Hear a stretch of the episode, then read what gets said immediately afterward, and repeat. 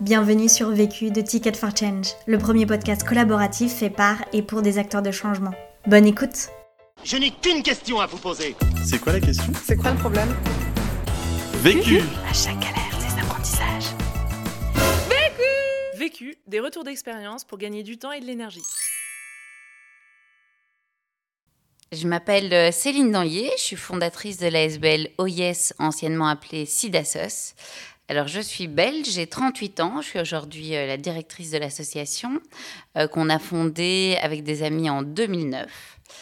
Euh, donc, OIS, c'est une organisation de jeunesse active en promotion de la santé en Fédération Wallonie-Bruxelles. Et notre objet social, c'est la promotion de la santé sexuelle par et pour les jeunes. Donc on utilise vraiment euh, l'éducation par les pairs et donc les jeunes sont au cœur de tout ce qu'on va faire dans l'association et ils sont impliqués à chacun aux différents stades des différents projets qu'on va mener. On est principalement actif euh, dans les universités et hautes écoles. Et donc, on va former euh, les étudiants qui vont devenir des pères éducateurs et qui vont ensuite sensibiliser les autres étudiants du campus. Alors, on a un gros réseau de volontaires, donc qui seront aussi euh, présents avec nous sur les formations et sur les différents projets. Et du coup, on a développé avec eux pas mal de campagnes médias sur différentes thématiques comme euh, la contraception, le dépistage des IST, donc des infections sexuellement transmissibles, le consentement. On va être aussi sur des thématiques évidemment qui concernent euh, les LGBTQI, euh, et euh, d'autres thématiques comme la pornographie euh, et bien d'autres. On va aussi créer des outils pédagogiques et alors on a un nouveau projet qui s'appelle Moulfrit. Donc c'est une première chaîne sur la santé sexuelle créée par et pour les jeunes, un peu à la sauce belge et que vous pouvez évidemment retrouver sur tous les réseaux. Euh, donc euh, Facebook, YouTube, Instagram, Spotify et autres, puisque euh, la chaîne est composée bah, d'une série de vidéos et de podcasts. La question. La question à laquelle je vais répondre aujourd'hui, c'est comment faire pour que sa structure change de nom tout en gardant sa notoriété? Le vécu. Donc, comme je vous le disais dans l'intro, avant, on s'appelait SIDASOS. Et en fait, on s'est retrouvé euh, en difficulté après 10 ans parce que au départ, on était fort centré sur tout ce qui est prévention des infections sexuellement transmissibles. Et aujourd'hui, on est beaucoup plus large en termes de thématiques puisqu'on couvre toutes les thématiques de la santé sexuelle comme le consentement, la pornographie, la contraception. Et donc, finalement, notre nom SIDASOS ne reflétait plus du tout euh, qui on était aujourd'hui. Et du coup, tous nos partenaires ou nos volontaires, ben, revenaient souvent avec le fait que SIDASOS, ça correspondait finalement pas du tout à ce qu'on faisait. Euh, et ça faisait plus penser à une association qui euh, s'occupait de patients vivant avec le VIH, alors que nous, on est vraiment dans la prévention, pareil pour les jeunes, sur toutes les thématiques de la santé sexuelle, avec une vision très positive, ce que de nouveau ne reflétait plus le nom SIDASOS. Et du coup, c'est là qu'on s'est mis à réfléchir pour se dire, bah, OK, il serait peut-être temps de changer de nom. Alors aujourd'hui, on s'appelle OYES, Organization for Youth Education and Sexuality. Et je pense qu'on peut dire qu'on a réussi notre changement de nom puisque euh, ben maintenant les gens nous reconnaissent comme OYES.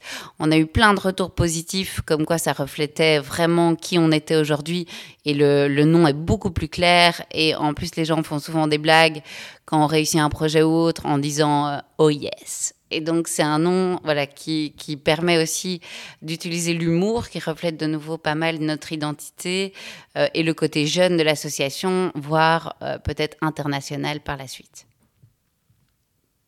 Premier apprentissage.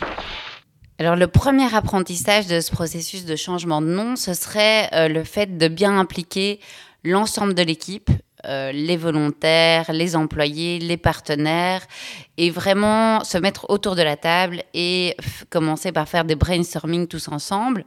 Alors, comment on a procédé? C'est vraiment déjà en listant tous les noms que euh, pour nous représentait euh, OIS comme les jeunes, la santé sexuelle, le côté positif, humoristique, international. On a listé toutes les thématiques qu'on pouvait regrouper euh, au sein de l'association. Et donc, c'est vraiment commencer à faire un ping-pong, euh, on va dire, avec les employés, les volontaires, et vraiment lâcher tout ce qui nous fait penser finalement à l'association, à la structure. Et ça, ça va mettre une première base pour essayer de voir quel nom pourrait nous représenter. Alors au début, on est sur des noms très longs, des acronymes peuvent être aussi intéressants euh, à identifier, euh, puisque du coup, ça va être plus court. Euh, donc ça, ça va être un premier échange. Évidemment, dès qu'on a une idée de nom, il faut vérifier si le nom n'est pas déjà pris. Et donc, comment on faisait, c'est qu'on allait directement voir sur OVH les noms de domaine pour voir si le nom de domaine auquel on avait pensé était déjà pris. Parce que si le site internet euh, du nom auquel on a pensé déjà pris, c'est mort. Aussi, ça dépend de notre zone d'action. Donc, il faut voir si on se limite à la Belgique, à la France, au Benelux, à l'Europe. Et donc, pour voir bah, à quel niveau on doit vérifier la disponibilité du nom en question. Et on va, une fois qu'on a plusieurs idées, les pré-tester. Ça, c'est hyper important, c'est faire des pré-tests.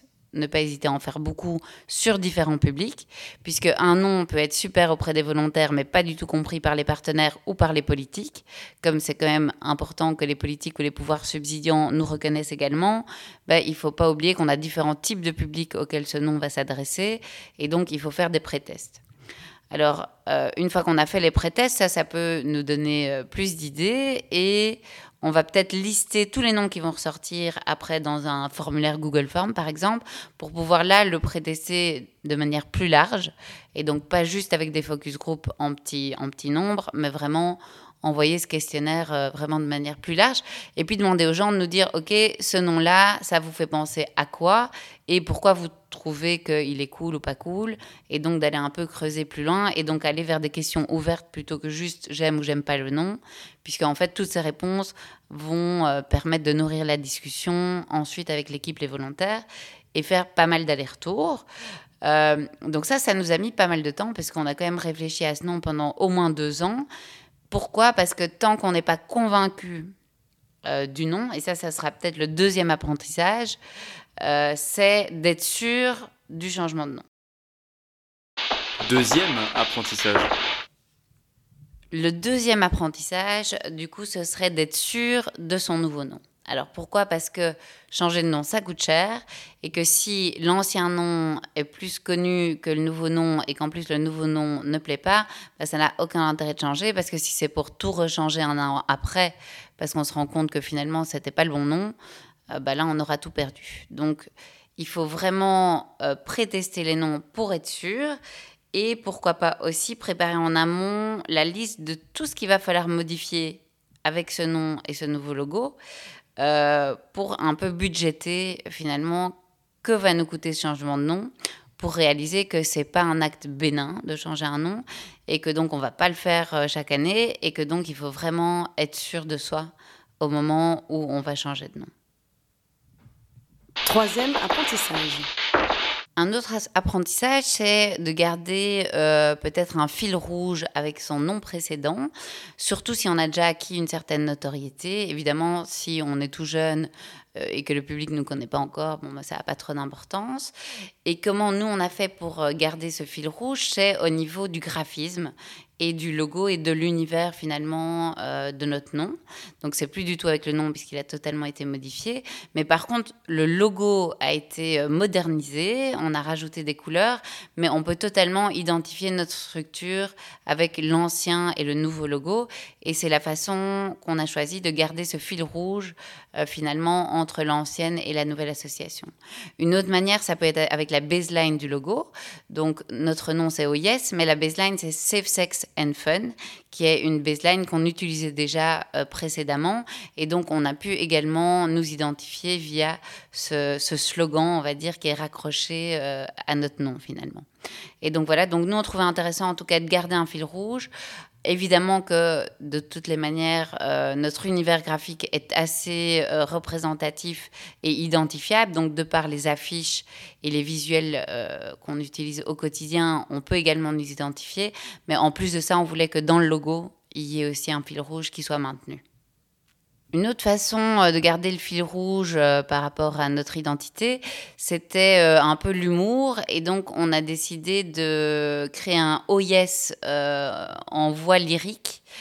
finalement qu'on met à la fin de chacun de nos spots publicitaires.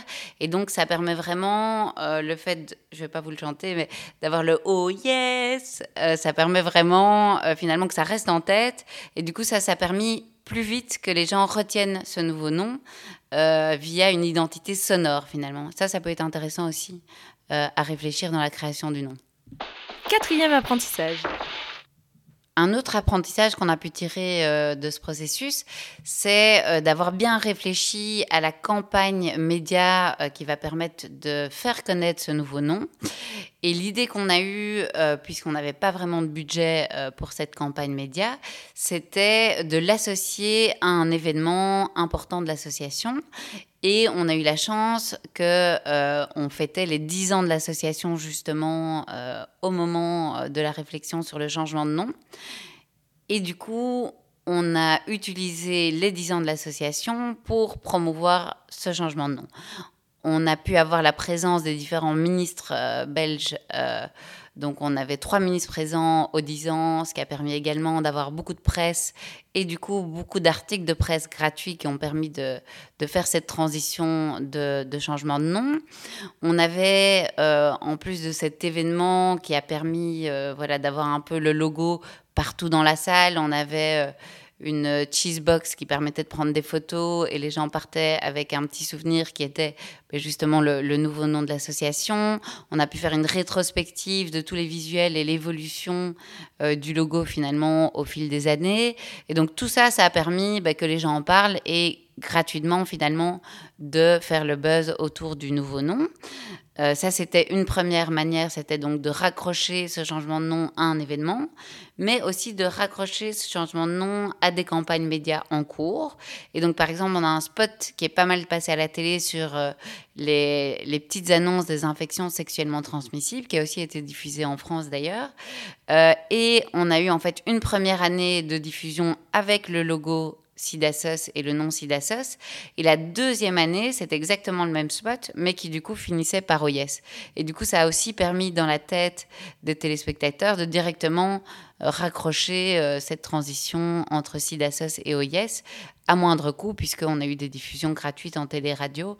Et donc ça, on ne l'a pas payé euh, non plus. On n'aurait pas pu avoir une diffusion gratuite en TV radio qui allait juste annoncer le changement de nom. Mais si on raccroche ça à une campagne média de sensibilisation, ben là, c'était possible. Donc ça, ça, a été aussi un gros boost pour ce, ce changement. Et donc, en gros, ben, il y a cette campagne média euh, où on va vraiment annoncer le changement de nom, mais en fait, ça va durer pendant un an. Euh, puisque pendant un an, il va falloir euh, rappeler ce changement de nom à tout le monde. Euh, Il y a encore des gens qui disent Sidasos comme ça parce que c'est, ça fait pendant dix ans on nous a appelé Sidasos, donc parfois ça reste. Mais aujourd'hui, la plupart euh, des gens nous appellent OYES. Mais il va falloir le rappeler. Il va falloir évidemment penser à le modifier sur chacun des sites où on est présent. Et du coup, c'est un travail d'un an pour que vraiment le nom soit modifié sur tous les visuels, sur tous les sites des partenaires et autres. Et donc, voilà, il faut quand même compter un temps considérable pour que cette transition soit acquise euh, voilà, dans la tête de tout le monde, on va dire. Conseil. Pour gagner du temps. Mon conseil pour gagner du temps dans ce processus, ben, ce serait d'avoir une deadline claire à communiquer euh, à l'équipe, aux volontaires. Et donc ici, on a eu la chance, comme je l'ai dit, d'avoir euh, l'événement des 10 ans. Et donc finalement, ce que j'ai dit à l'équipe, c'est que ben, là, il nous reste trois mois et si on change de nom, il faudra tout changer avant l'événement. Donc réellement, il ne reste plus que deux mois. Et donc soit on change de nom dans deux mois, soit on ne change pas de nom et on ne changera plus de nom. Et du coup, ça c'est une deadline euh, et un petit coup de pression, on va dire, à l'équipe qui a permis de réactiver vraiment la dynamique euh, créative et donc qui a permis qu'on arrive assez vite finalement à tomber sur le bon nom alors que ça faisait déjà deux ans que finalement on réfléchissait euh, à ça. Et donc avoir un deadline précis parce qu'il y a un truc chouette qui arrive, ben, ça peut euh, permettre à l'équipe d'être dans une dynamique positive par rapport à, à la réflexion autour de ce changement. Et alors, ce que j'ai proposé euh, aussi en plus à l'équipe pour mettre un peu de challenge, c'était pour le premier qui allait trouver le nom, et eh ben finalement, je lui ai offert un resto. Et du coup, ça c'est bien parce que ça les a mis dans une dynamique un peu positive et une énergie, allez, oui, ils étaient un peu en, en compétition, challenge. Mais évidemment, qu'est-ce qu'on a fait? C'est qu'on a offert le resto à toute l'équipe finalement. L'autre question. Alors la question que je me pose pour l'instant, c'est euh, est-ce qu'il faut grandir et jusqu'où euh, Parce que finalement, ces dernières années, on a pas mal grandi, c'est-à-dire qu'on est passé de peu d'employés, maintenant on est quand même 13. Euh, et du coup, bah, c'est vrai que plus on grandit, plus en tant que coordinatrice ou directrice, on est moins proche finalement de notre public final et des projets concrets. Et euh, voilà, c'est donc c'est un peu voir jusqu'où on veut grandir, parce que finalement, être une petite équipe, c'est aussi très chouette. Et plus on grandit, plus ça peut être compliqué à gérer aussi en interne. Et donc, c'est un peu cette réflexion de se recentrer sur les projets euh, principaux, finalement, qui ont sens, et de voir jusqu'où on va. Et donc, c'est important, je pense, de faire les choses par étapes, et du coup, de bien se stabiliser sur les projets euh, phares de l'association pour ensuite prendre des nouveaux challenges. Ce podcast a été réalisé par Janita et Florent, deux podcasteurs bruxellois issus du milieu associatif. Formateurs et facilitateurs de profession, ils souhaitent à travers leur podcast faire émerger une génération d'acteurs de changement qui contribuera activement à la transition écologique, économique et sociale en Belgique. Si tu es arrivé jusqu'ici, c'est qu'a priori tu as aimé ce que tu as écouté. Alors n'hésite pas à t'abonner, à nous laisser un commentaire et une pluie d'étoiles sur Apple Podcast. Et si tu souhaites toi aussi réaliser tes propres podcasts, rendez-vous sur notre site ticketforchange.org où tu trouveras l'accès à notre formation en ligne. À la semaine prochaine. Vu, Vécu. vaincu. Pour plus de vécu, clique vécu.org. Je voulais te dire, euh, tu sais, on, on a tous nos petits problèmes. Vécu.